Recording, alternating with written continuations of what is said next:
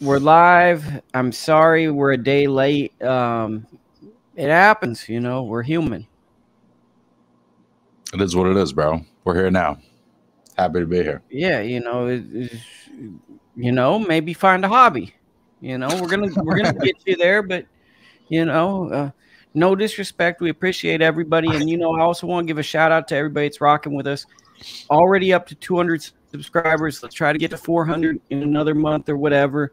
Let's get the money going so I can pay Dakota to be on the show. You know, so that's that should be the goal of anyone that enjoys this. Subscribe. I mean, we could get Lukey some better Wi-Fi too. You know. I think it's re- I think it's really just my computer is just really um not the greatest. But let's start with Vergil Ortiz, Dakota. A lot of people have been saying a lot of different things. What's your stance on the Vergil Ortiz situation? Outline it and then set set it up. It's uh it's a complicated one, man, but it, it's impossible to avoid the fact that this has happened now 3 times to him. So there's something excessive going on. There's something excessive going on. He's overtraining.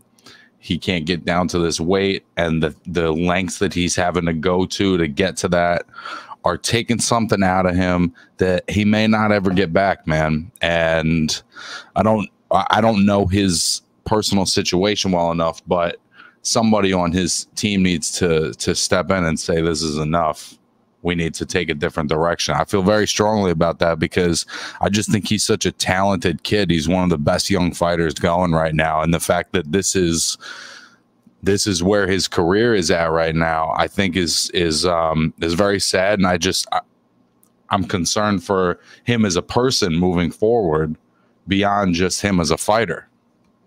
You know, who's around him saying who, who's the reasonable person in the room? Well, I think I think that this kind of gets down to a bunch of different things, right? So, first off, we know our good friend Rick Mirigian works with him, so we know Rick is a fairly reasonable guy. So that's a positive, right? We know Rick, and we know Rick is he means well. I think that there's going to be a natural, and don't jump on me, Dakota. Promise you're not going to jump on my back and try to get Promise. Right?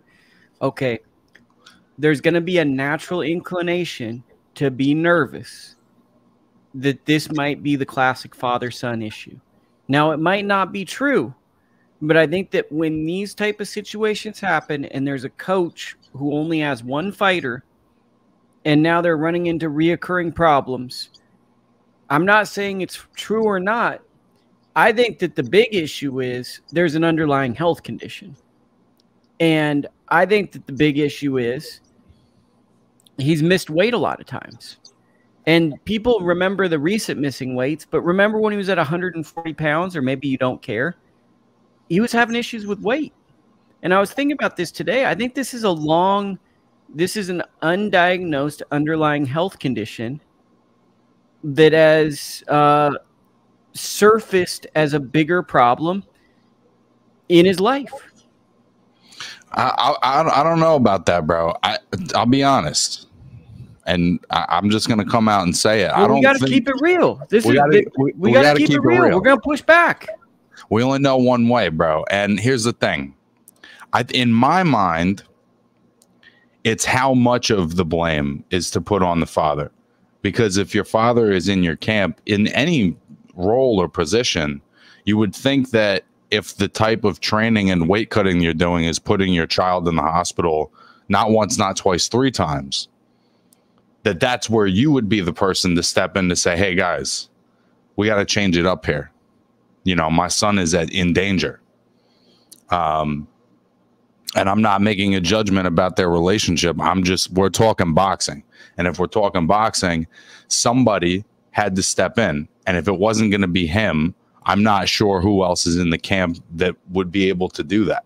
So on some level he has to be accountable for it. You know when something happens like this you don't only only blame the star player. If your team's not playing well you don't only blame the star player.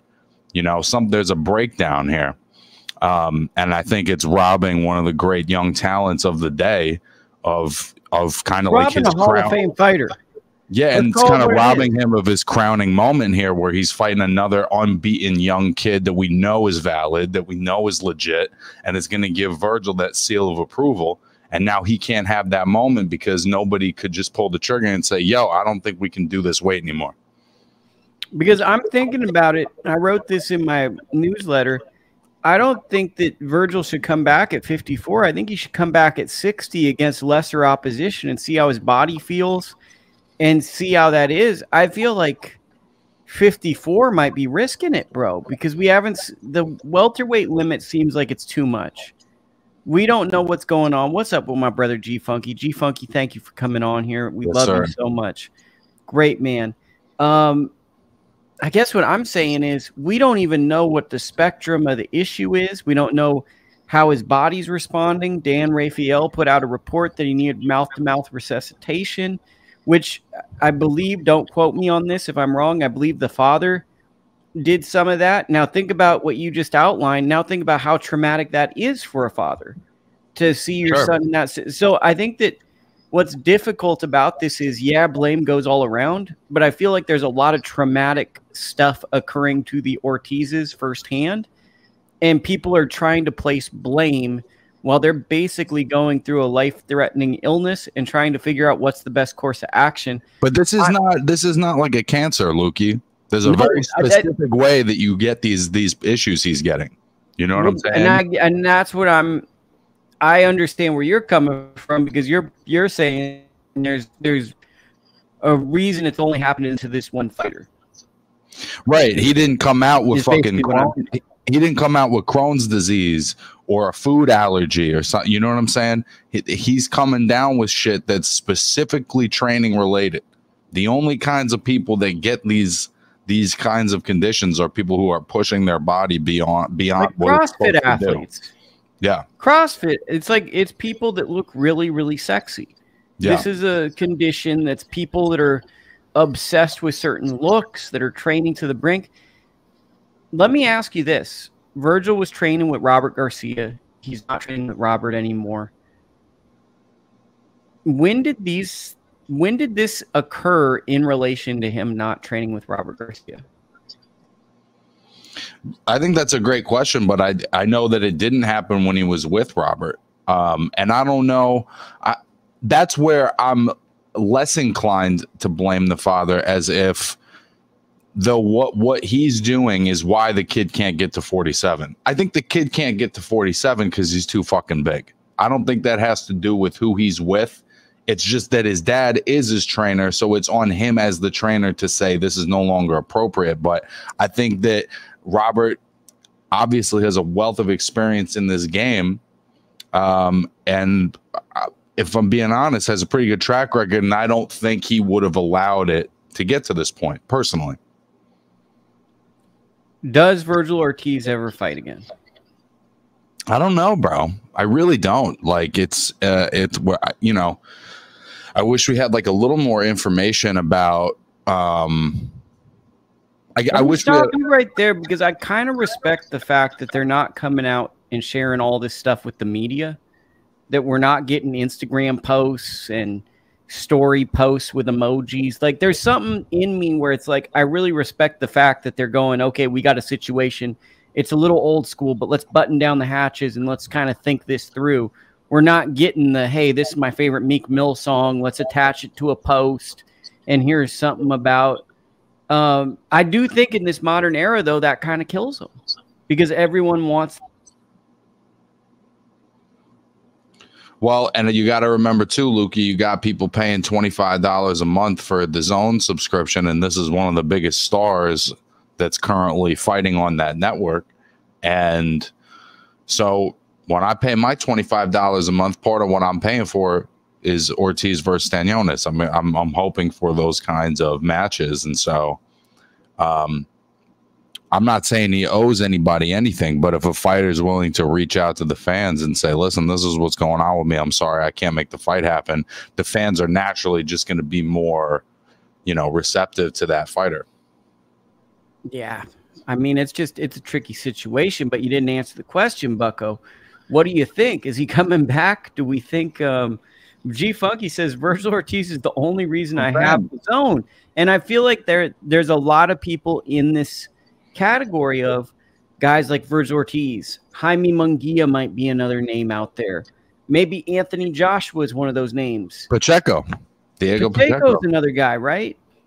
But there's not a lot of those.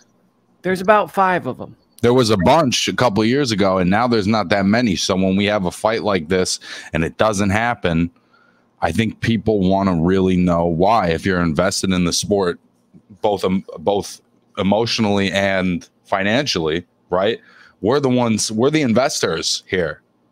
You know, for twenty five dollars a month, I'm a fucking investor in this shit at this point. So it's like, I don't, I don't know. I don't, I, and I don't think that's exclusively on him but they're I, I think that they're in need of new voices. More. How do you feel about Oscar just basically saying, "Hey, man, he's going to go to 154. It'll be all good." I think that that's uh, that's like putting a band-aid on a on a on somebody who's bleeding out. You know what I mean? Like, I just that, I don't think that that's sufficient. Um, I don't think making any speculation about what he's going to do as a fighter right now is appropriate. Well, it's it literally seems like he's dealing with a very serious health issue. Yeah, that he really needs to figure out what he wants to do because there's a chance he could create long-term health issues if he continues doing what he's doing. If he hasn't already, you know, well, that's the part we don't know. We don't know what the dam the current damage is you know is this is there is there still a world class athlete there you know moving forward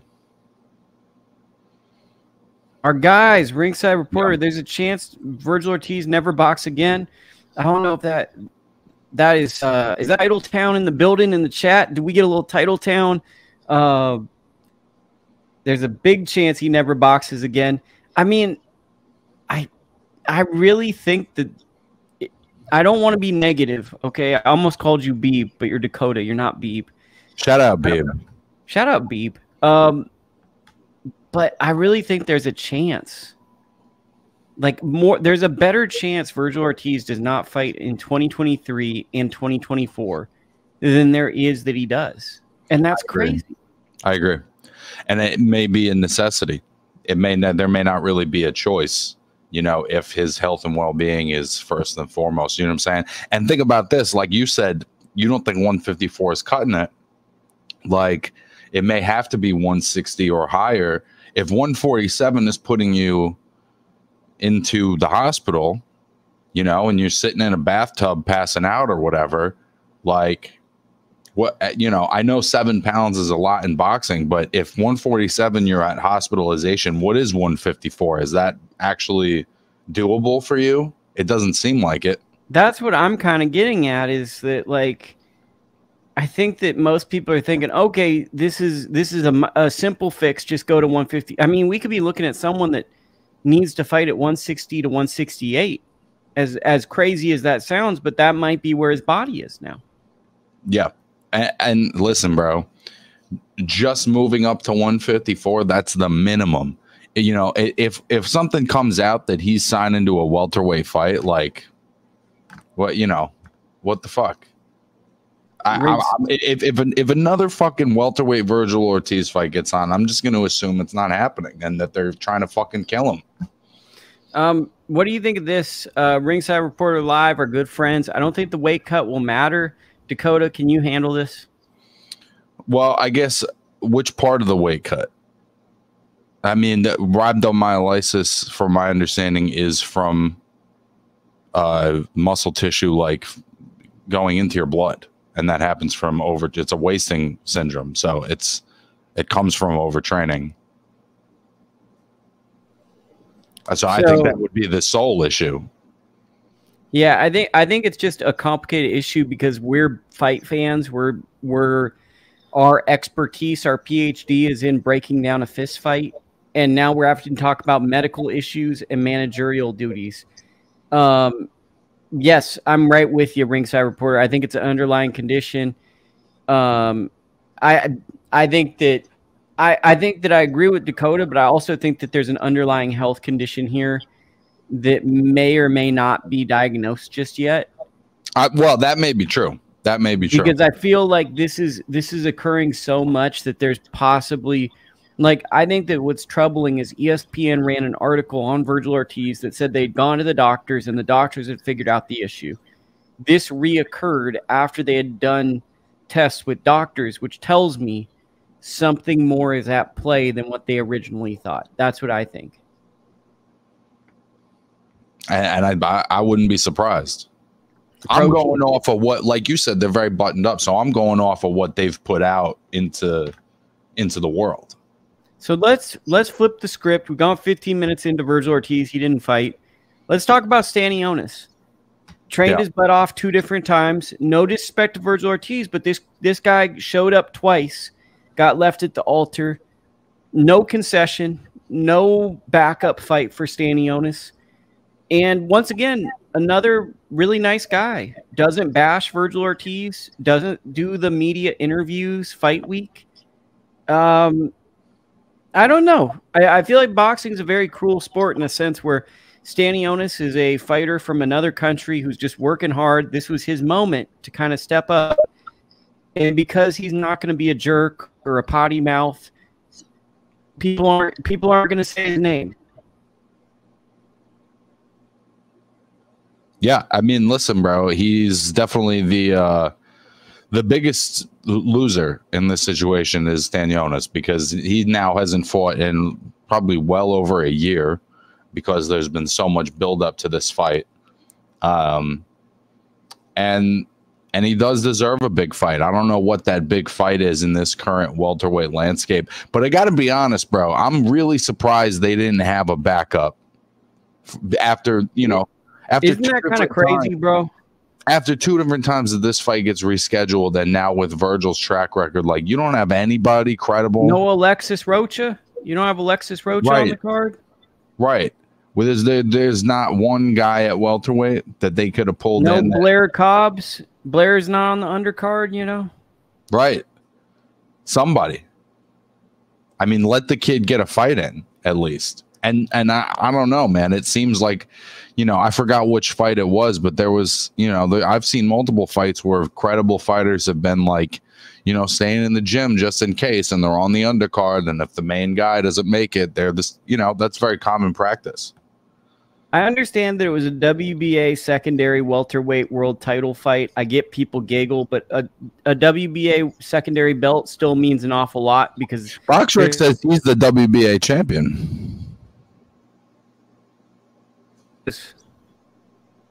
Dakota, you froze. What were you gonna say? Nah, you froze, bro. Um, I was saying that BoxRec says that, uh, that Stanionis is the WBA champion.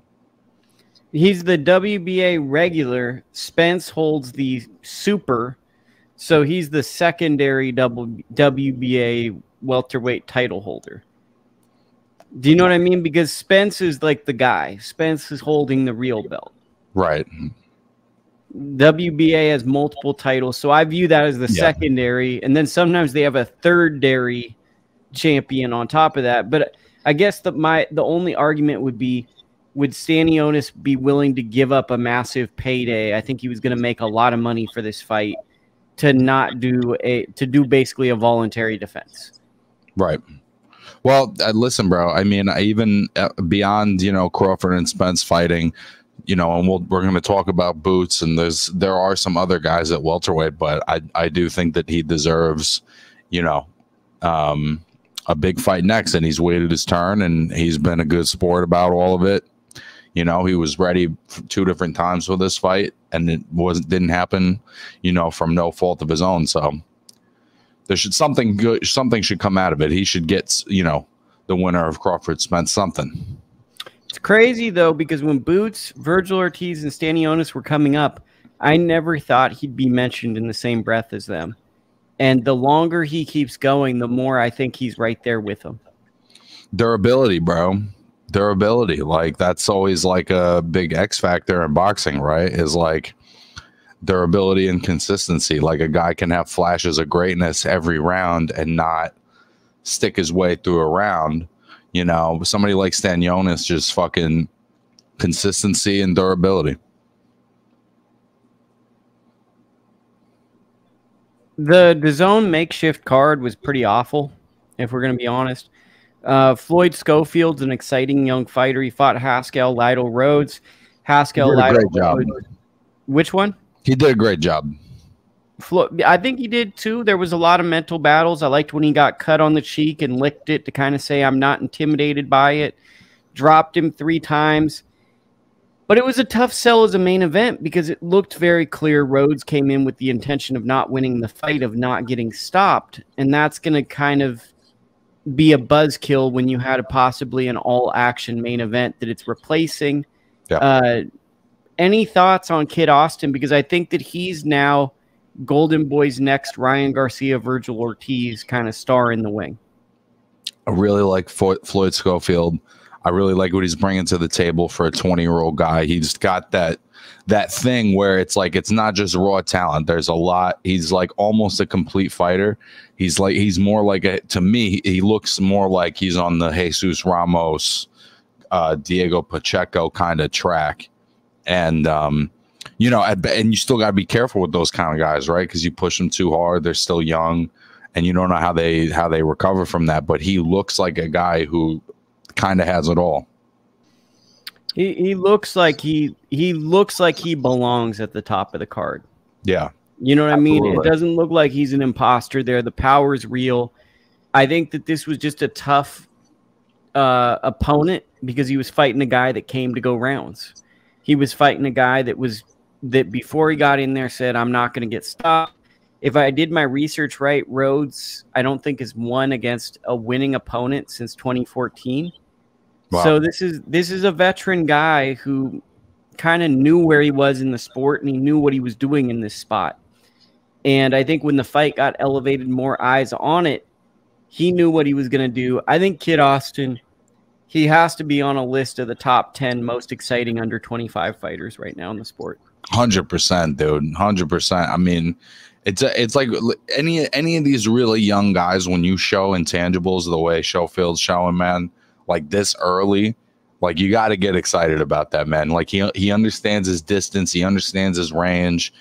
You know, Rhodes obviously was trying to go rounds, but he would let one fly now and then. And, and Schofield never walked into any dumb shit. You know what I mean? He was always right there. So I, I like I like the direction he's he's he's headed in.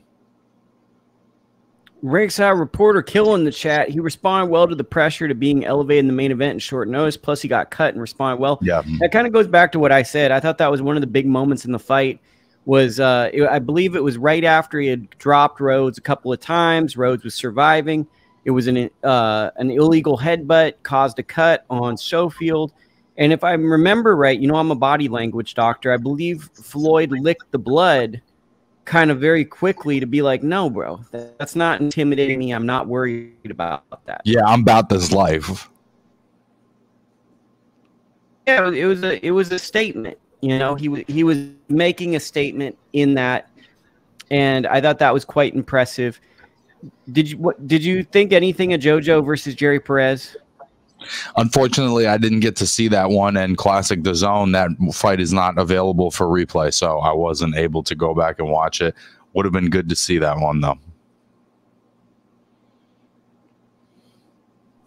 Typing up the show notes for those that are on the, um, you know, watching on demand. You can just go to whatever segment you want. So I was hoping, uh, you know, Dakota would carry me a little bit there, but JoJo's having an alarming trend. This is second fight flirting around the junior welterweight limit. I didn't particularly love JoJo at lightweight, and now it's looking like he's fighting closer to 140. He's clearly battling some demons, one of which being he's trying to stay sober. There's been a very big change in his personality. I um, kind how of so? more. What do you mean? How so? How how so? I mean, he started out in 2012 as like a kind of an all American, Olympian, bright eyed teenager that was clean cut. And now he kind of looks like he joined a Mexican motorcycle gang and he's willing to drop an F bomb at a press conference and, uh, you know, kind of, you know, uh, the. You want you look at that. Um, I don't know, man. Linares is calling him out. it just feels like his career is moving the wrong way when it looks at the weight classes he's fighting at. Did you get to see him fight? Like, did he look like himself? Did he look like a good fighter still? I mean, he looks like a good fighter. He's getting hit a little bit more than I would have liked. Jerry Perez, on the other hand, is a very good fighter that people were disrespecting. He's not at JoJo's level. This is a classic Dakota line. It was a levels fight. You got an Olympian versus a very good regional fighter. Jerry Perez is very talented, but he's just not quite at the level of JoJo. I was a little surprised with how JoJo was getting hit. I think that could also be Jerry was really sharp and took this fight serious and might have been having it, but it, Jerry won probably about three rounds in this fight. And I right. felt like that was a little alarming because I was expecting JoJo to kind of be a little bit more let me separate and show that I'm one of the best. Would he have won three rounds against 2019, JoJo? Well, see, that's the thing is like that JoJo from the Gary Russell Jr. fight. From Tevin Farmer fight, Tevin Farmer was a monster. Was a, was a monster. And it's hard to kind of go back and look at that, right? Because like things change. But to my eye, it feels like JoJo's slowing down. Like yeah. it just feels like the guy isn't the same guy. He still puts his punches together. He's got a good come forward style, but it, I think I'm seeing it in terms of the weight class is very unclear with him. We don't know where he's going to campaign. And it feels like the best version of JoJo is someone that's very aggressive, that systematically breaks you down. He's still aggressive, but I just feel like when he's higher in weight, the punch volume isn't always going to be the and, output I'm looking at. and for. he's not a big enough puncher to be a selective pressure fighter like that. Like he's got to do it on volume to some extent. And like that's right. That was a very close fight. But the volume is, I think, what the judges didn't like from him. Like if he right. threw more, he probably wins that fight. He was very aggressive. It was it was a perception fight. I think that was the definition of one person could see one thing, another.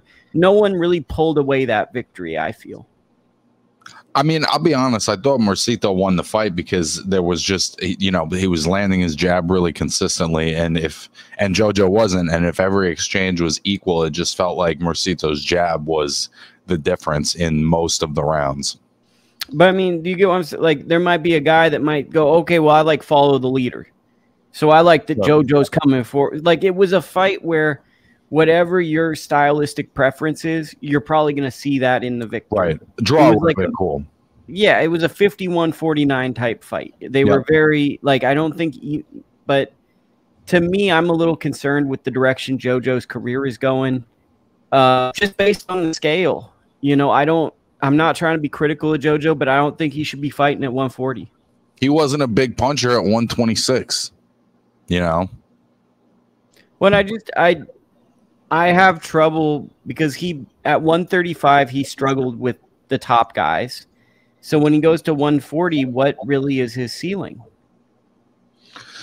Yeah i don't know. I mean it's t- it's tough to say too right? Because in the three straight losses the best guy in that streak was Haney, and he gave Devin a hell of a fight, you know. So it felt like at 135, maybe he wasn't the guy, but he was like a real genuine contender that could have given anybody hell. And I, I don't know if that's the case at 140. We will see. But now my favorite guy, everyone knows I love my Boots Ennis. And people were off the train. Now they're probably back on. To me, I, I listened to Beeb and Ringside. we stayed on, bro. We stayed on the fucking train. We stayed on the train. Choo choo. Um, I saw some people being negative about this one, but I thought that Boots basically the guy came out like Arturo Gatti.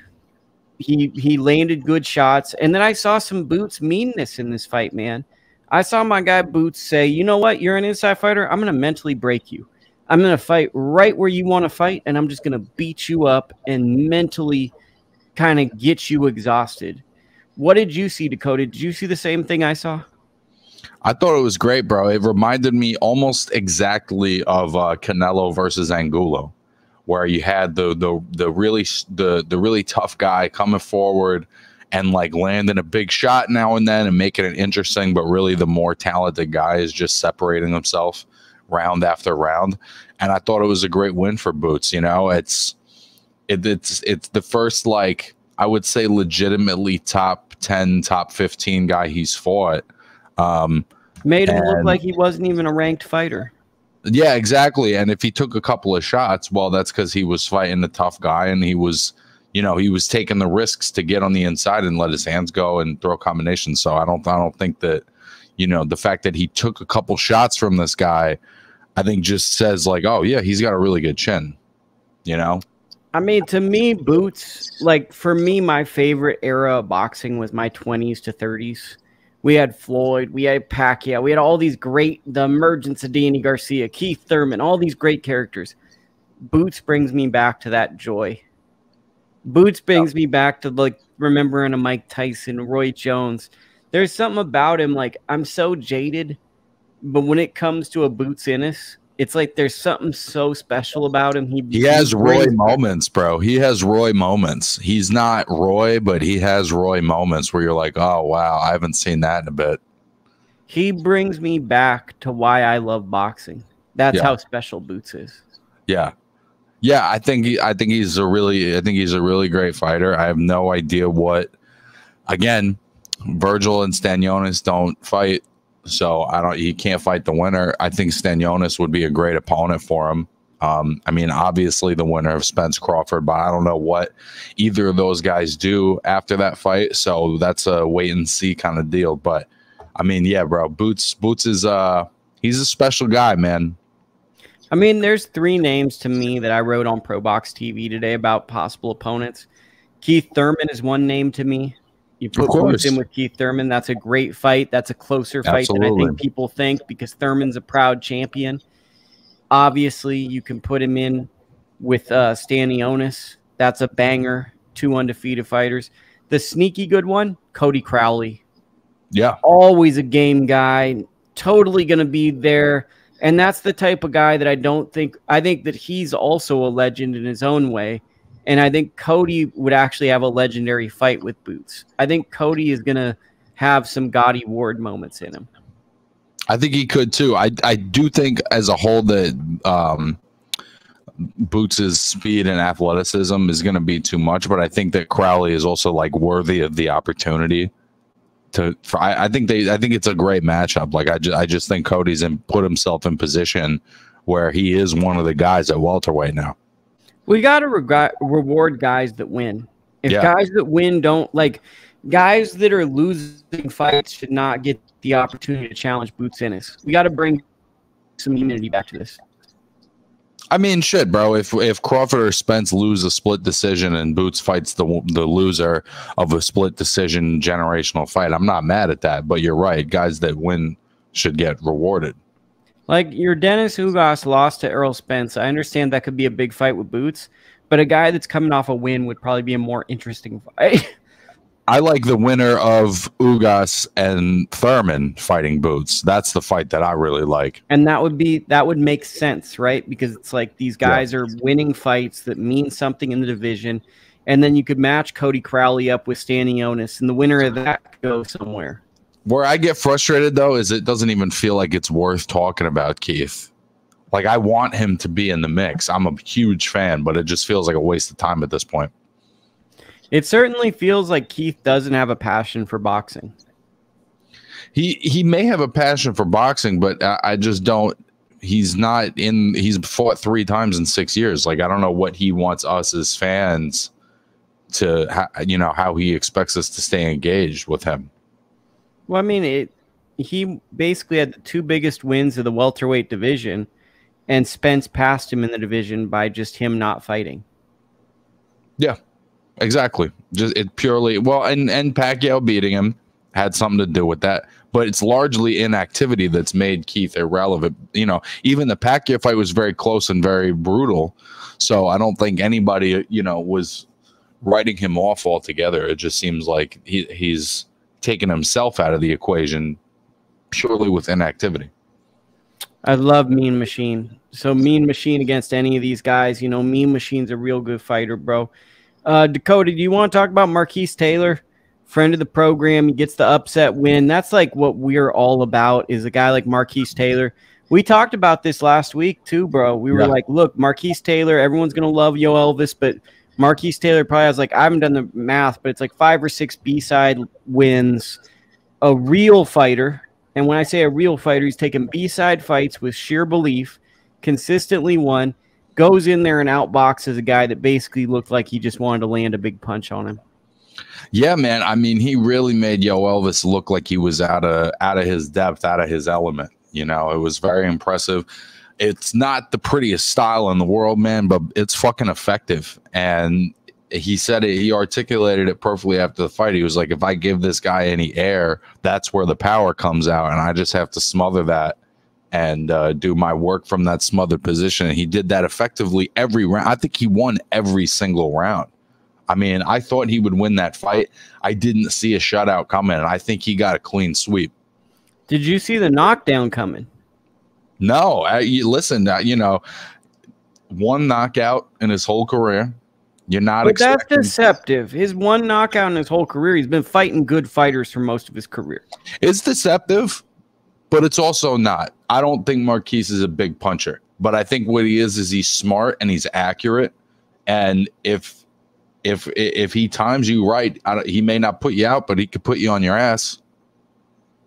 I think that when he put Yoelvis down, Yoelvis was both embarrassed and then really confused. I think he's living uh, yeah. a nightmare. I think he was too. I'm I'm a little I'm a little confused by him to be honest. That Cuban school usually leads to a more like well-rounded defensive style, and he strikes me as more of like a come forward plotting guy.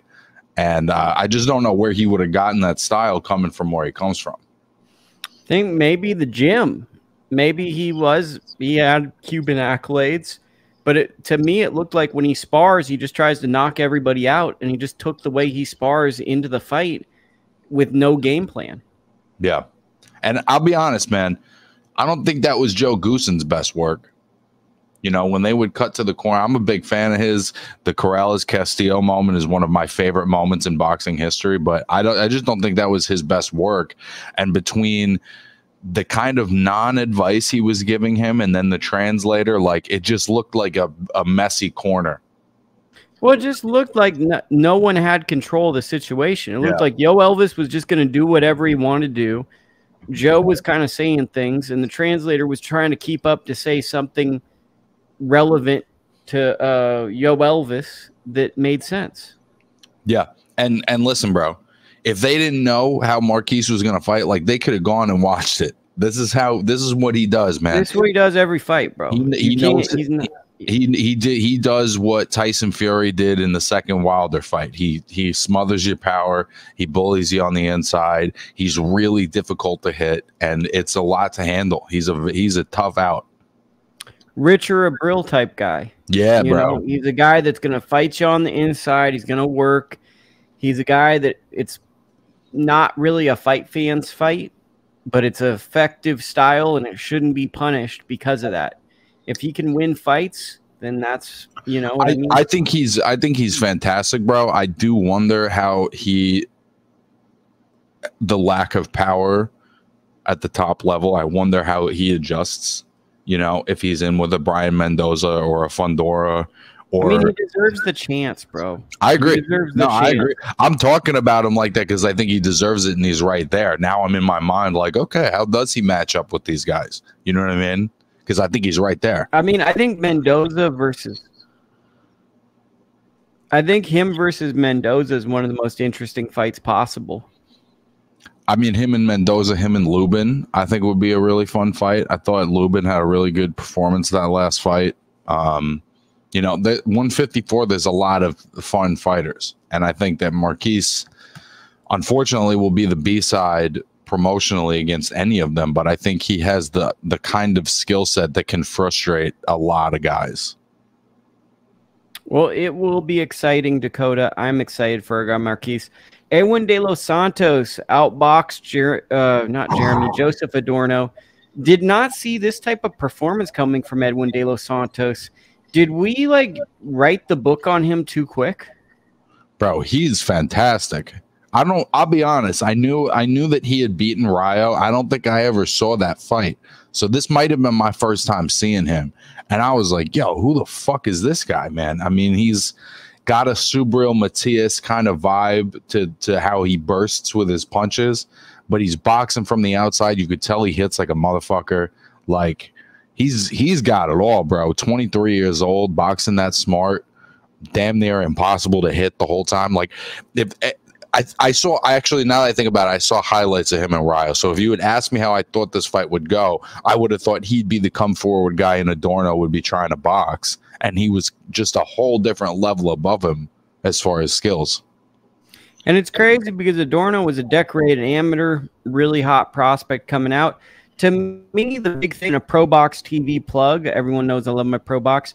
William Foster outboxed Edwin De Los Santos the first time I saw him on a ShoBox card.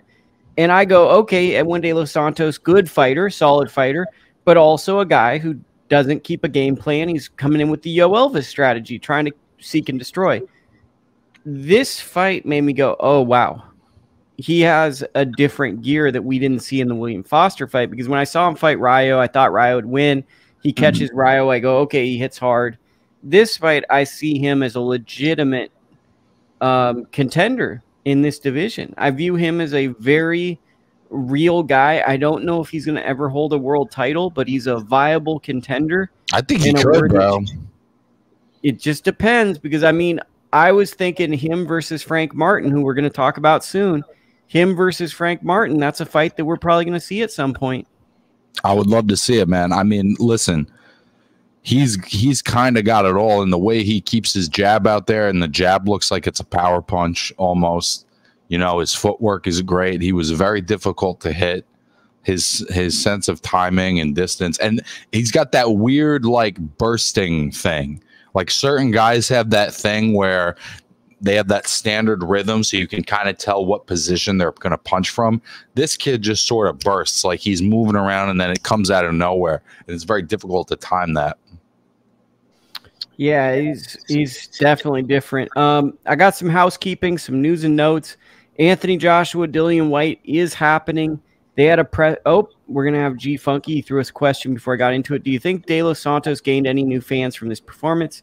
I think he heard his right here. after the uh, El Rao.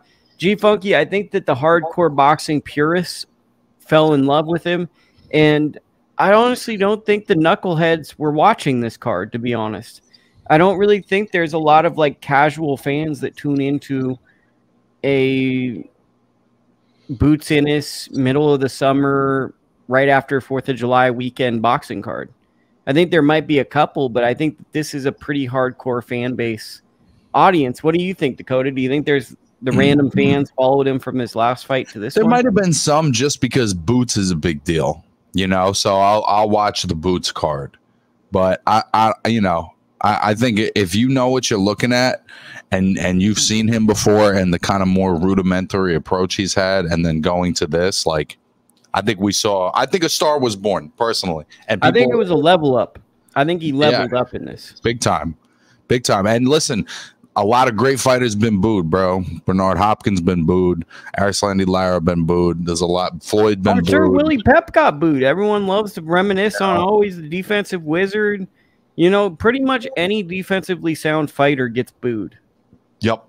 Because it, just by just by not getting hit, people are assuming you're avoiding action, but it's hit and not get hit. And, and he did plenty of hitting in this fight. He did plenty of hitting in this fight. The doctor was checking on Adorno the last three rounds because it it was one one way traffic. But I mean, let's be real. A lot of people are showing up in a nice outfit with a girl they're attracted to or a guy they're attracted to if they're a girl, and um, they want to just see punches. So if there's strategy and they're five tequilas in, they might boo not because of the performance, but because of their mind state. They might be restless and unable to sit down. It, the boos sometimes are a reflection of where people are at in the crowd and what they're consuming, as opposed to the actual thing. Um, we well, did just, just just to end to just to wrap that up based on both of their approaches, right? Adorno's trying to cut the distance, De Los Santos trying to box and not taking any shots. I just, I to me, you could see when the boost started, he kind of cracked a smile, like, "Yep, I'm really, I'm, I'm giving it to this kid now. I'm, I'm schooling him now." I agree. Uh, let's do our little brief Diego Pacheco moment because I think he's a breakout star. Diego Pacheco, very, very special. I mean, I think that probably my front runner for prospect of the year right now. Yeah. I mean, it, it'd be tough not to give it to him. This was a fantastic performance. He completely dominated a really tough, durable guy. Uh, I mean, we saw when he fought Vibes that he, you know, he took a lot of clean shots from Vibes and he never slowed down. And Diego was able to, you know, to to really kind of break him. Um, and this was, I guess, a test to see that because Gallego's whole thing is like, uh, you know, again, he's a, he's an Alfredo Angulo type.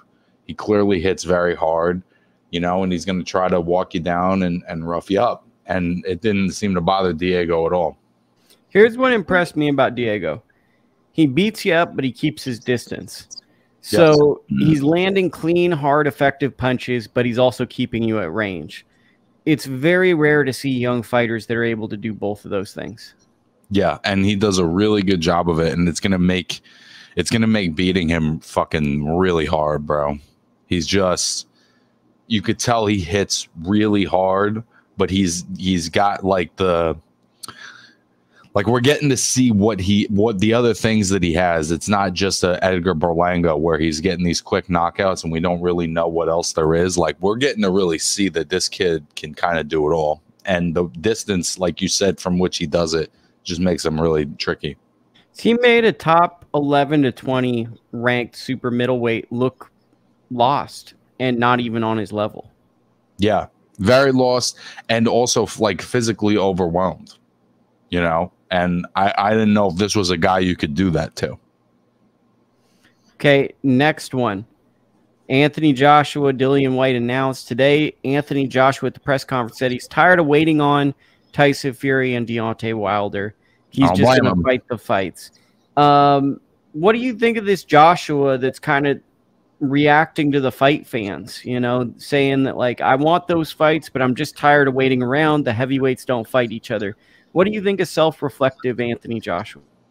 I'll be honest, bro. That's kind of always been my favorite thing about him, and the one area where I think he is underrated and not overrated. I think he's overrated in almost every other way, but I think he's severely underrated as a competitor, and maybe as you know, the one of the best com competitors in heavyweight boxing. If you look at you know who he has on his resume he's fought the most of his contemporaries of any other guy that's out right now. So you know that's always been the thing about him that i have a lot of respect for is even when he loses he wants to go get that get back. He's a he's a true competitor.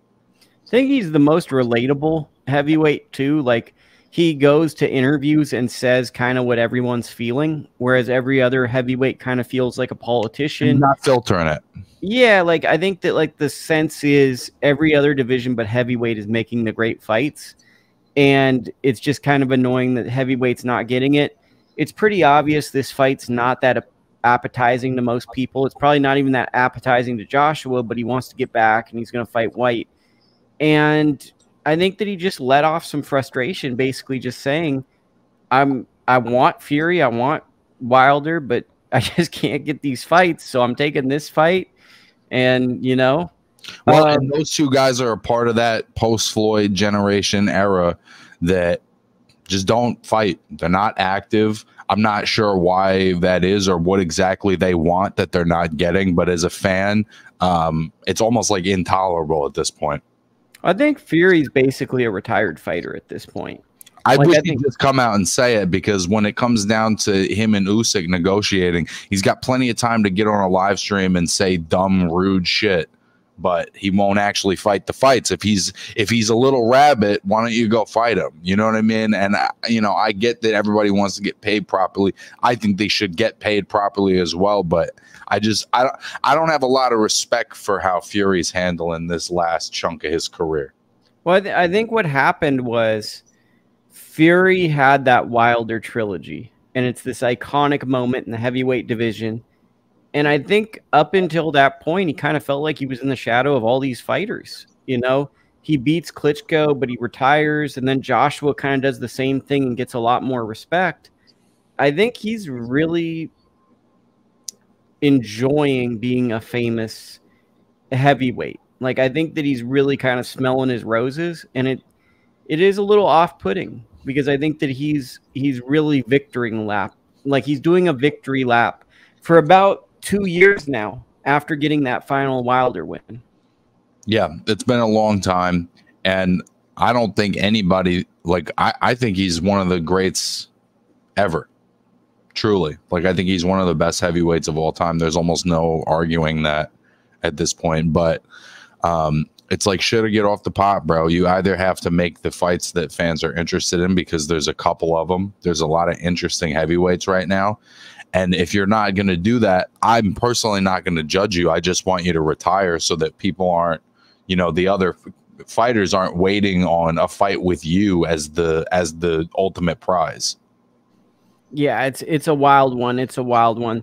So that is our Fury update. Then also, uh, Lomachenko told Shakur he wants to get his get back with Devin Haney, so he's not entertaining the Dev, the Shakur fight offer just yet. He wants a rematch with Devin Haney. I didn't see that. I mean, I think that would be great. I don't know if he can get Devin to come back down to 135 again, but I do think Lomachenko would win the rematch. Oh, that's the news. That's our news segment. Frank Martin's fighting a guy named Artem. I don't know his last name. I know he was an Olympian. I think he's a 2012 Olympic bronze medalist. It's on Showtime. It's a WBC lightweight eliminator. That's a little confusing for me because Shakur Stevenson, I thought, just fought for a WBC lightweight eliminator. So is this Dakota? Can you answer this for me? Is this for the number two position in the WBC if Shakur is the number one guy? Um, I wish I had those answers for you, bro. I don't know, and I don't really understand belt politics other than uh, it being used often as a way to extort fighters.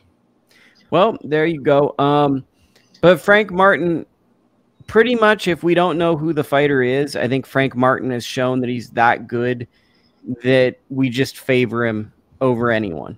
I think Frank Martin's earned our trust where we know he's a competent, highly skilled, crafty fighter and I very much doubt that a guy we haven't seen on television making his U.S. debut is probably going to upset him. What do you think of this this bout? I mean, it looks like a guy who's like on paper pretty qualified. You know, he's twelve and zero. Oh. Um, he, like you said, is a former Olympian. I just don't know enough about the opponent. It seems like they just want to keep Frank busy, and I think that they should do that. You know, I don't know if he's being offered the big opportunities at 135, and I'm sure he's been seeking them out. But I, I think it's another one of those where you just you do have to stay busy. I mean, G Funky Martin versus De Los Santos. Sign me up, bro. Sign me up for that one. I mean, that's what we were talking about right there. Was like if a belt could come vacant, that would be a great fight. Sign me to up. me, this uh, I believe that the opponent I can't pronounce his name, Artem. I believe he beat a guy named Samuel Molina who was undefeated. That got him a high world ranking. To go after a, a sanctioning body, Frank Martin and his team can't pick the opponent. They have to see who is the person in line to force this. So I believe this fight is simply occurring because this is the highest rated person to put them in line for a potential world title shot. But this is how we get these type of main events, right? Because it's like here's this guy that we've never heard of, never seen on television, but he has a high world ranking and they're targeting the world titles and the networks want the world titles. So now Frank Martin is in a fight that potentially could be extremely dangerous because we have no clue who this guy is. This guy's coming in with house money, never fought in America. And um, really, really, we don't know. Like really a great. Well, I guess for just for for some context, I'm just doing a quick little amateur research here. But he has an amateur win for, in 2016 over Batir Akhmedov, which is a, a high quality guy right there. Yeah, I mean, these are the fights that I feel like if you're a boxing coach, you never want to be in these spots because the whole world is looking at this as like Frank Martin's going to steamroll this guy. And if this guy provides any resistance, you can see the Twitter pushback of man, Frank Martin just doesn't have it. You know what I mean? Yeah, it's a lose lose because everyone everyone expects a dominance. If you don't get, and if you give them that, they're like, "Well, let's get the top guys." If you don't give them that, they're you know most people are not going to know that this guy was a high level amateur. I'm I'm listen, bro. He beat Carlos Adames in 2014. This is a guy with some high level amateur wins, bro. Like for real. How do you think that translates to what he's doing here, though? To the pro game. I think it just translates in terms of being in with a variety of different styles and guys with different experience and and you know um, ability Adames to adjust. Is a, is a much bigger guy, so you're fighting guys with different types of power, and I don't I don't think it applies directly, but it, you know it's he's been in with world class fighters. Is this a good feeler for where Derrick James's camp is? ahead of the Crawford Spence fight? Like, can we get a little bit of a a glimpse at like how that camp is being run? Is this like a little teaser? I don't I don't know, but I think that if it, he has a tough fight, people will make something out of it. The more we talk about this fight, the more it feels like this is a trap fight. I it, it's definitely it's not um a gimme. I don't think. No, by no means. Now, so now we're gonna play a game. You love playing the Lukey games. Stock price. Who would you invest right now? You're from New York, so you're a stock guy. Uh, um, William Zepeda or Frank Martin? At the moment, Frank Martin. I mean, I, I, I like his game better personally, and I just don't. Um, I think Zepeda is fantastic, but he does get hit a lot, and I just think that Frank's got a style that could maybe last him a little longer. Well, that's not a very fun game because I think I'd probably go the same, but I also think William Zepeda is a guy that's very underrated. I think that people also look at his style and go, okay, he doesn't have some nuance, but I think that what makes him so scary is he is doing angles with high volume and throwing a lot. Um, I'm just that's curious. two guys that should fight. Well, I mean that I'm kind of viewing Frank and Zepeda in the same exact spot. Like they're the they're the mirror images of each other, just with different styles. Absolutely, I did. You know, the, I think, I think both of those guys are young, unbeaten guys in need of a marquee win to get them into a position for a mega fight. It's one of those where I think maybe they need each other. Co-main event: Nonito Donaire at 40 years old in November. He turns 41. He's taking on Alejandro Santiago. It's for the vacant WBC bantamweight title. Nonito Donaire wants to break his own record, winning a world title at 38 years old. Now he wants to win a title at 40 years old, WBC champion. This is the belt in a way vacated. This is a really, really hard fight for Nonito. Uh, Santiago is a high motor guy who's going to make him have to throw a lot of punches. This, I would not be shocked if Santiago sneaks out the victory because this is kind of the worst type of guy to fight when you're 40 years old. And aside from being 40, coming off a knockout loss and some inactivity, you know, that's not a great combo. I don't know enough about the opponent, but, you know, prior to getting stopped, Nonito still looks like he's got it. So I'm not, you know, I'm not counting him out. He's an all-time legend. Um, but it's definitely a test of like, are we going to continue watching this older fighter have a Juan Manuel Marquez, Bernard Hopkins kind of ending to his career, or is this kind of the end, the end of the line as far as him as a top level guy? Well, I mean, I would assume win or lose, Nonito's going to retire. Wouldn't you assume because he's 40 years old? I wouldn't assume anything with this guy because 10 years ago he was fighting at featherweight and now, you know, just a couple of years ago he gave the baddest man, you know, under lightweight the fight of his life. So I, you know, I, I and he Nonito could knock is, this guy out in a round. Like we wouldn't be shocked. Nonito's just a different kind of guy. I mean, he's a first ballot Hall of Famer. If people don't vote vote for him first ballot, you don't know what you're doing. I always think like a really great fighter, like some of the best to ever do it, at least in my era of being around the sport, are like guys that outlast guys who beat them. Like Bernard did that all the time, bro. He outlasted Jermaine Taylor. He outlasted Chad Dawson. He outlasted Joe Calzaghe. He outlasted Roy. Like anybody, uh, with the exception of his last couple fights, anybody that ever beat him, he outlasted him. And I think ultimately that's those are the kinds of things that elevate you to, you know, all time greatness. And I think that Nonito's doing something similar to that. Um, and it'll only, you know, he'll only continue building his case if he can beat this kid. Here's a very Dakota fight: Elvis Rodriguez versus Victor Postol. Love it. former sparring partners in the wild card boxing gym. Am I wrong for thinking Postol has a pretty good shot here? I think he definitely does, man. I mean, Victor Postol is a fantastic fighter. You know, hard luck guy. I thought he beat Jose Ramirez. Um, I thought the stoppage against Gary Antuanne was horrible. You know, he's just he's been in with some of the absolute best of his era and always gives a good accounting of himself. Um, and Elvis is still kind of proven his metal in a sense. You know what I mean? So um, it's a great matchup. I think it's a 50 50 fight for real. But here's what I'm thinking. So Victor Postol sparred Jose Ramirez, had a great fight. I think there's something to be said that Postol knows how to fight guys that he sparred. It's well, it never hurts, right? And he's a smart fighter. He knows how to pick up on, you know, different things that guys are doing. And and if he's seen you before, I mean, I I, I do think he has a chance. I think he has a chance against anybody on any given night. Um, it's just a, it, at times it's been a matter of politics.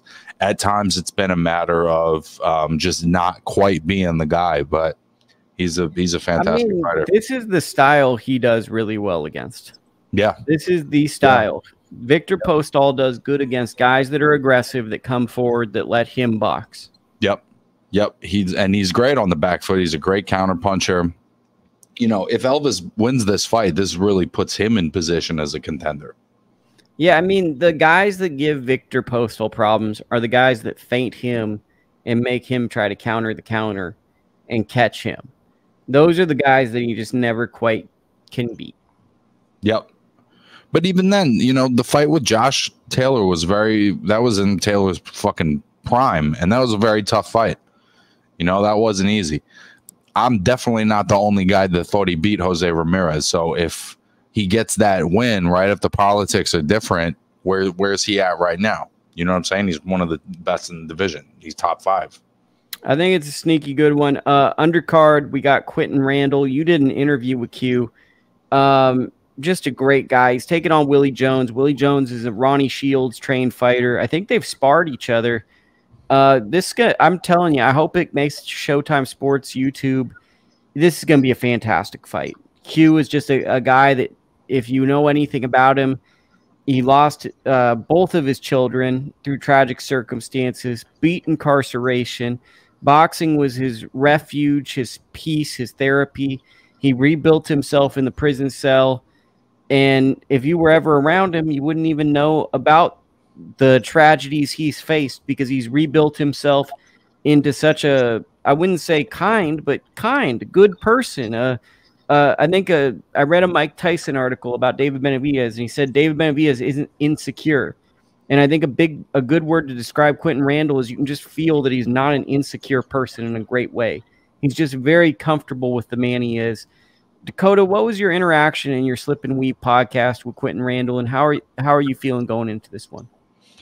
I I think he's he's an extremely talented guy, but he's like a very self aware fighter, you know. And I because I was I, I was asking him questions just like you know, um, why you why don't I get to see you know if you were the captain of the team with Jared and Shakur and all these guys why don't I get to see you on all these top ranked cards you know where's Quinton Randall in that lineup and he would keep it about like he was like listen man like it's because I'm a little bit older so I gotta beat some of these like he's just very aware of where he sits in the sport and why he sits there and I think he has a clear vision of what he's gonna have to do to get over that um, there's a lot of parallels between him and Bernard and there are a lot of obvious big ones. role model for him too. Yeah, and I think he knows that too. Um, you know, Bernard didn't get his flowers in his twenties either, so I, I just think that Quinton's a really good, underrated fighter who who's aware of what he's up against, and I think, you know, I think he's got the skill set to to hang with anybody. I just he's a good dude. I'm a fan of his fighting style. I'm a fan of him and his coach. And I mean, I'm not sure there's a better distance fighter in America that's not named Shakur Stevenson. Yeah. I mean, Yeah. we're talking about one of the best distance fighters in America. I agree. I agree, and he's he's he's really smart. He's really difficult to hit. He is another one of those guys like De Los Santos where he has that burst timing. You know what I mean? Like it does kind of sometimes it kind of comes out of nowhere. Uh, and I know he doesn't have a lot of knockouts, but I I do think that that that bursting thing that he has is going to be tricky. And I, I think also it, believe I, I don't think Errol would have him around if he wasn't a real one. You know, let's be real. let- and he's still in the camp. That's what I'm saying. He was in the he was in the all access video. It looked that looked eerily similar to Quinton Randall. It's pretty obvious if they're filming the all access video and Quinton's the guy in the ring when they're filming. That's the good work. There's a reason No- for that. Yeah, that's the good. The camera guys are like, oh, that's the good sparring. No disrespect to the other guys, but I think that he's the guy that's the lead. He's fighting the best version of Errol, and then the guys are coming in after him. But really follow him. Willie Jones, another good story. We don't just want to, Willie, if you watch this video, we're not hating on you. We just don't know you. Uh, Willie, two loss fighter, went to Ronnie Shields, rebuilt his career. Good aggressive fighter. This is an eight rounder. This is a good Texas eight rounder. I'm very excited to see this. Uh, Freddie Rojas Jr. on the undercard. We love a little Freddie Rojas Jr. Outstanding amateur. He's going to be in a 10 rounder. That's about it for this. Let's go over to the zone. Uh, your girl, Alycia Baumgardner, she's going to be trying to be Get Back Gang, fighting Christina. Can't pronounce her last name. Um, how do you feel with this being your $25 this month? I'm not happy about it. I mean, I'll be honest, I'm not happy about it. I haven't been happy about it since they upped it to $25, but I do think it's cool that Alycia is trying to get some get back on the one loss on her record. Um, I thought that she'd be in more big fights quicker after the Mikaela fight. I'll be honest. I thought that she would be, we'd have Baumgardner Serrano signed already.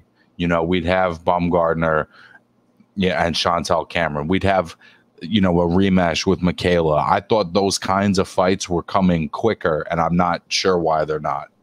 It is a little strange, right? Because like I've always referred to her after beating Mikaela as an A-list celebrity in the sport of boxing, but it's definitely feeling like she's having a very anonymous 2023 despite winning the undisputed title. It it's very easy to miss her fights this year. And I thought that her performance against Mikaela Mayer, a lot of people formed a deep emotional connection with her. And I guess I was like you. I, I viewed her as a vibrant, cocky young star that was going to force these fights.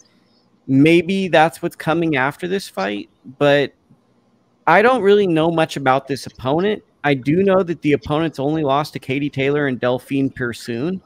So this And beat Alycia. and beat Alycia. No, it, I mean, there's just we're gonna learn a lot about Alycia in this fight, basically, and I'm gonna lay it out here. Is Alycia happy with this moment being undisputed, bringing an undisputed championship back to Detroit, or is she trying to be an all-time great? I think we're gonna find that out in this fight. And her last fight against Elhem Mekhaled, that was a great performance. That was not a, a nothing opponent. That was a tough opponent. I just, it seemed like from the way the mayor fight went down and the card that it was on and the significance of that night that it was like there's a mega fight coming after this. And maybe that's coming, and maybe it's just Mikaela moved up in weight, and I don't really know who's at 130. But the way these females are changing weight classes, it just seems like, you know, you're right there. You you know you're in the mix. There's a- I, you know I'm there's a part of me that's like why is uh you know why is Amanda Serrano about to fight Heather Hardy if you know if Alycia Baumgardner is fighting Christina I think it's Linardatou. I mean, the problem is I don't even know what Christina looks like. Yeah. Like you could just put a photo up, and I'm not talking bad about you, Christina, if you find the video, but it's hard for me as a person who follows boxing. You get this compelling figure, Alycia Baumgardner, who's very good. Christina also is very good, but it would it would have been very nice to see Christina win a fight, get acquainted with her, and then have this fight. Um, I don't know. It, it's it does very... have some ability. She does have some ability. You know, she was relatively competitive with Katie. I don't think I've seen her fight with Alycia, but if she beat her, there there is a part of me that's like I'm not mad at her for taking this fight. You know, if you if you're not going to have one of those mega fights, I don't see a problem with taking a rematch with the only person to beat you. you know, and I think I, it's also get back because Mikaela tried to fight her and then it didn't get sanctioned, so I think she wanted to fight her before Mikaela sure. could fight her you know sure i think that makes sense it's not a bad fight but like like you said we were expecting something more well it's like Alycia Baumgardner came out of that night shields marshall mayer Baumgardner.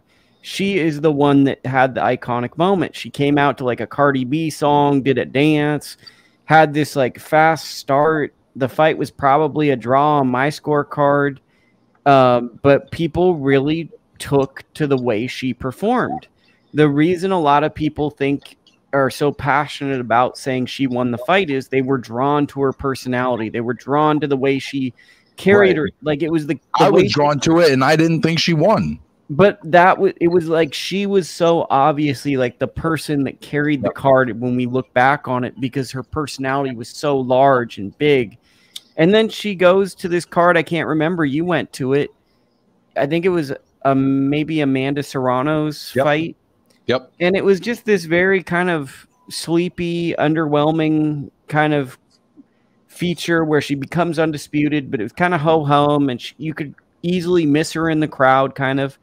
And now she's coming home and i'm i'm just kind of i know it's wrong to say but i'm kind of hoping she brings the animosity back. And let's be real bro.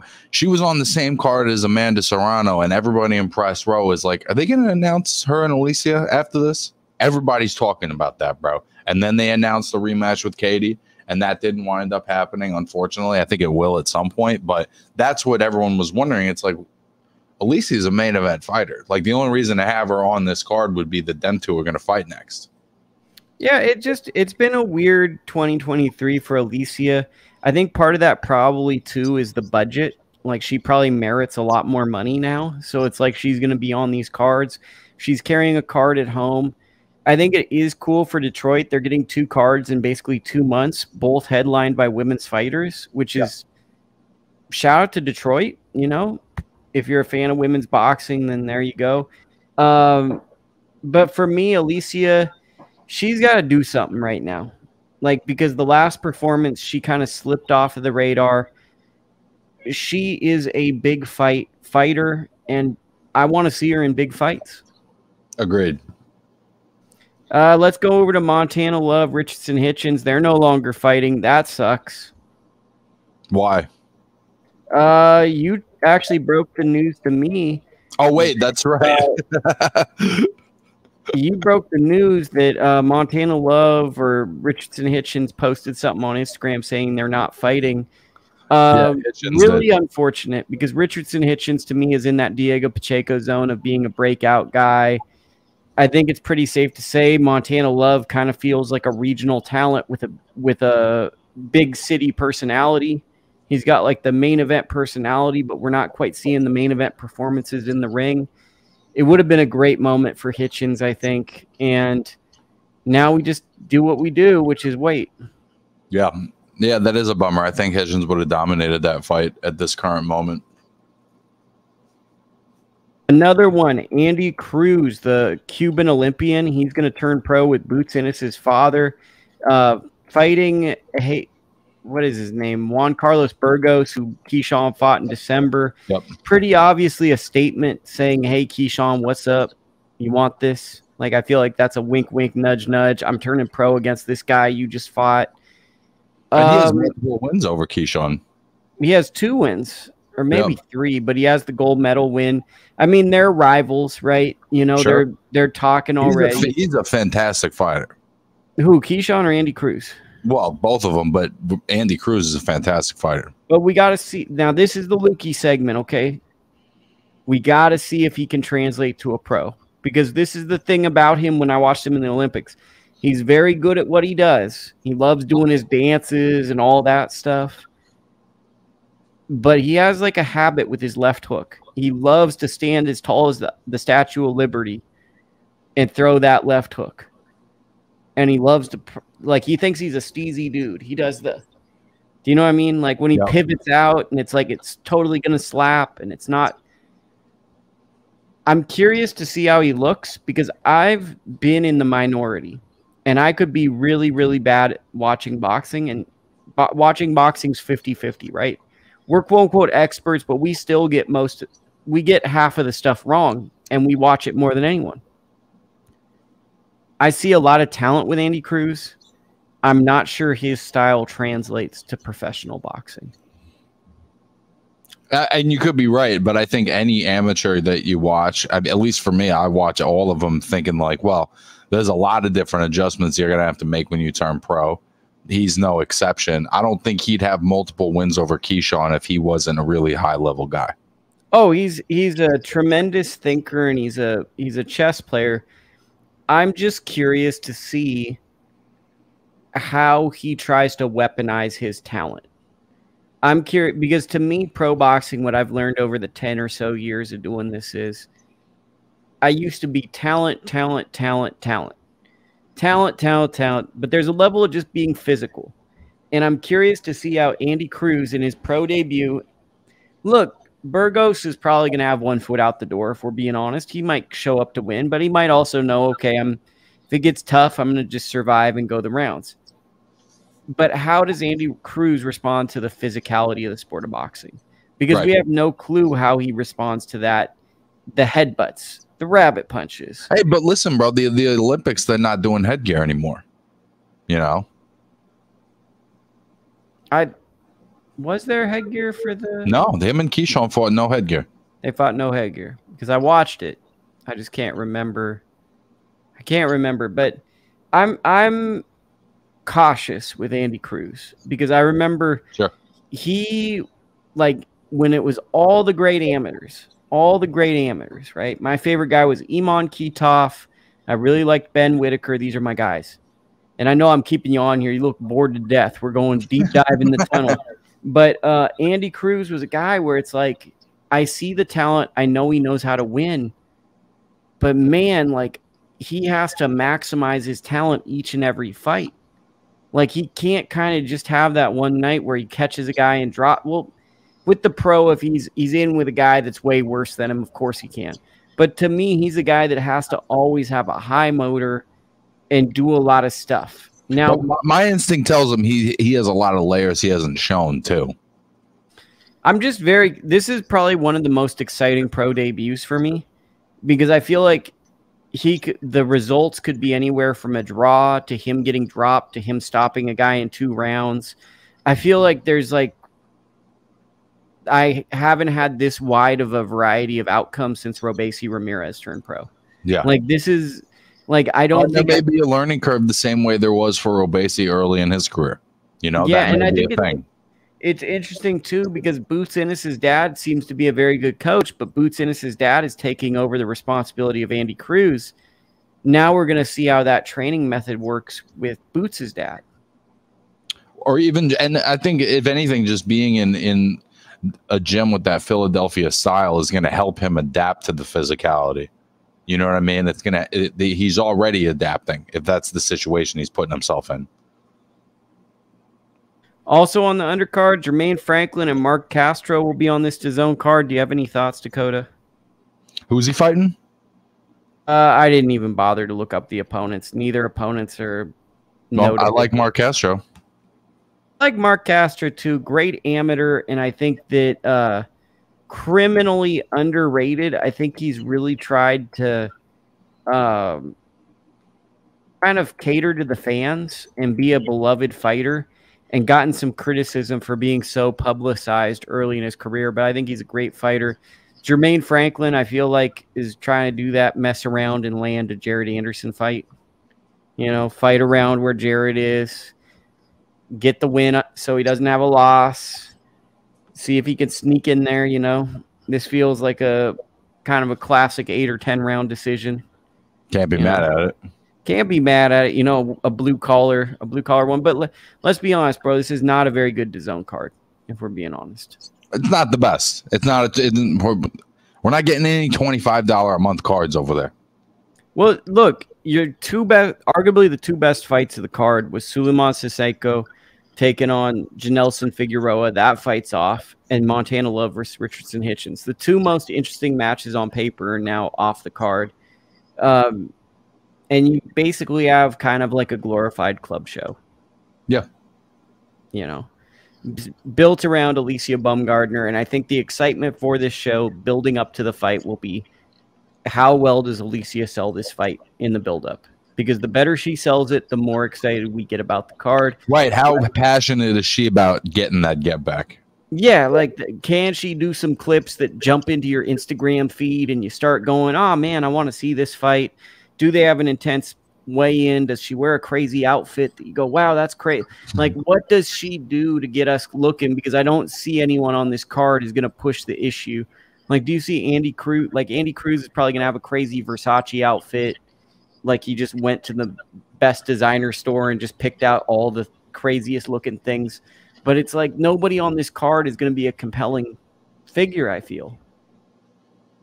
Probably not. There's there'll be good fighters. I don't know if there'll be compelling figures. Yep. So that's that. Dakota, I would go to, through the club shows. I'm utterly bored. Um, we've done enough of this. Like Josh Kelly's coming back. Golden Boy has a DAZN card that might be on YouTube as well. It's a club show card. It's got a guy named Alan Picasso. I've never heard of him. Cool uh, Aaron, Aaron Silva is a super middleweight that I think is really, really good. So I'm going to definitely watch him fight because I'm a sicko like that. But there is just like a lot of random stay busy fights that are probably going to lead into fall fights on DAZN. Like there's like four or five club shows on DAZN this weekend, which shout out to DAZN for trying to do that. They're probably getting the best programming for that. They're just not creating those stacked cards like when they entered the marketplace. Um, Dakota, you made it through, bro. I I put you through the ringer today. Nah, it was a hell of a show, bro. There's a lot to cover. It's good that there's a lot to cover and that boxing is moving and grooving a little bit. What's your pick for the week? One fight. We're gonna start a new segment. Pick of the week. Um, one fight. What are you watching? Oh man. I mean, bro, I think the fight. I think you already know what I'm to say, but the one that I'm to have my eye on is Edwin Rodriguez and Victor Postol. That's the low key banger, I think, of the week. That could also decide who's to continue kind of being a moving, a mover and shaker at 140, which is a very exciting weight class. I mean, I'm not mad at that one. I if I was a betting man, I'd probably put my money on Postol because I feel like he's especially like with the Ukraine conflict. I feel like that you never want to fight a guy that has maybe a little extra motivation, a tough guy, all that. I think that I'm going to go a homer pick. I'm going to go if, if Showtime Sports uh, picks up Quinton Randall versus Willie Jones. Go support a blue collar guy that's fighting for checks and doing it. Both Willie Jones and Quinton Randall are very good fighters. I wish that the Showtime Sports telecast didn't have the talking heads and made the boxing in a square. I wish we could That's have boxing one.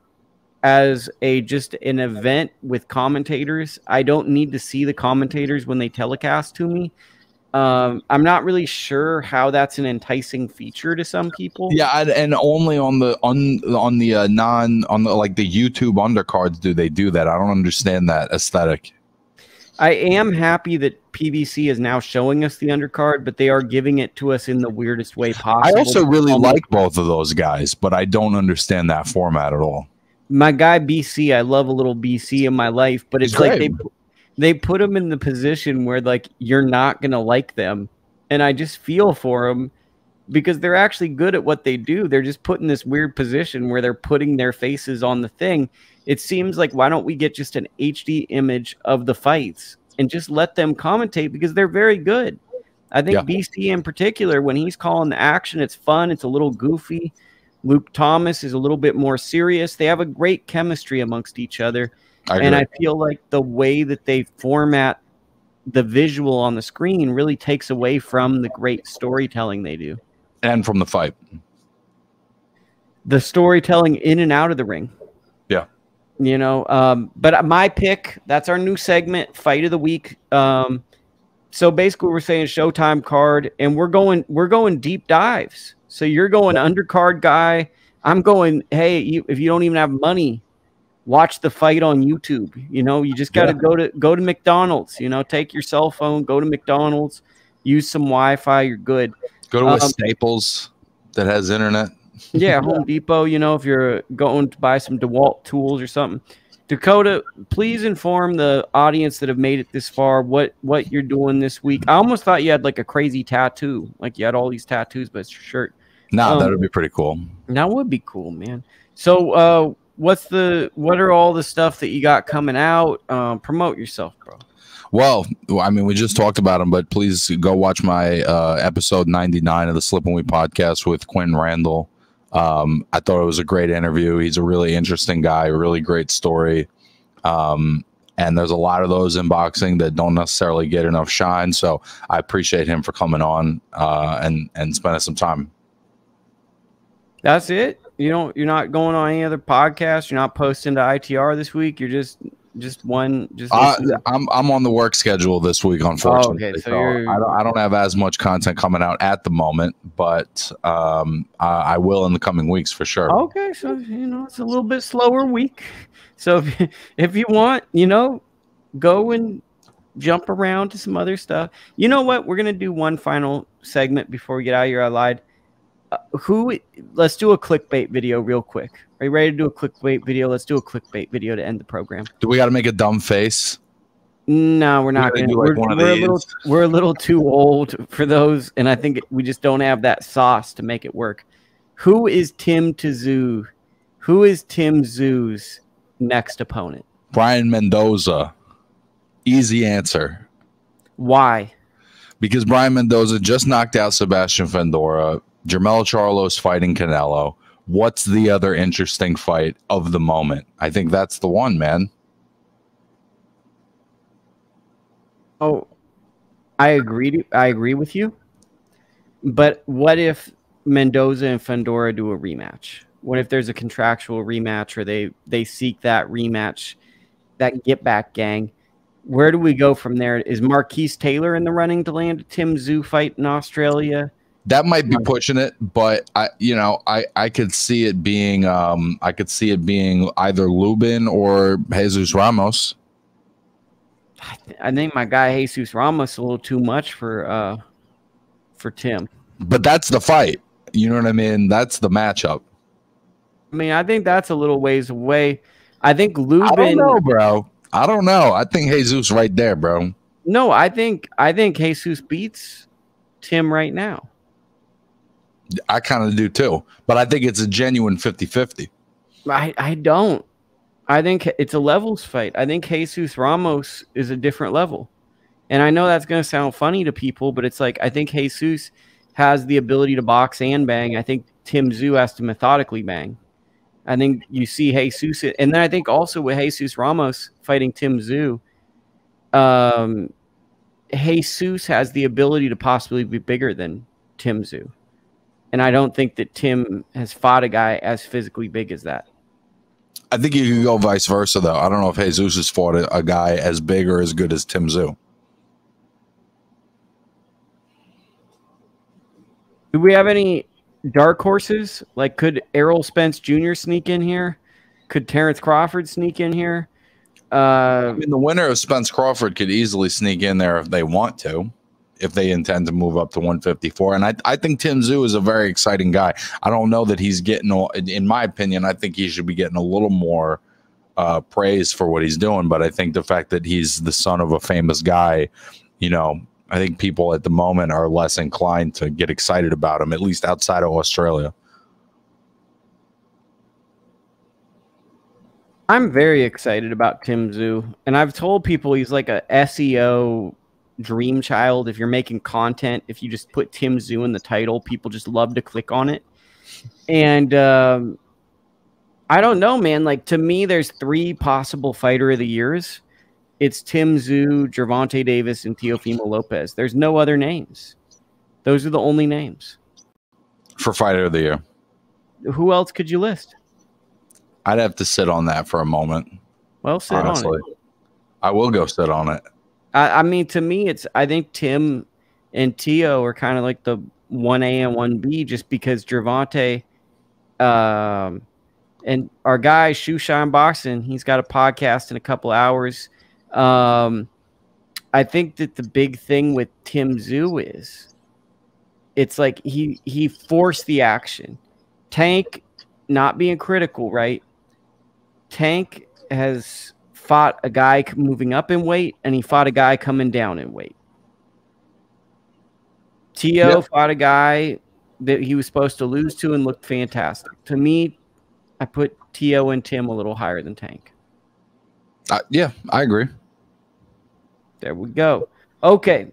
Shoe Shine, I'm going to be listening to your podcast. We're done. If you want to hear the show, rewind it. I put the timestamps out there. Dakota, you're the best. Yeah, don't worry.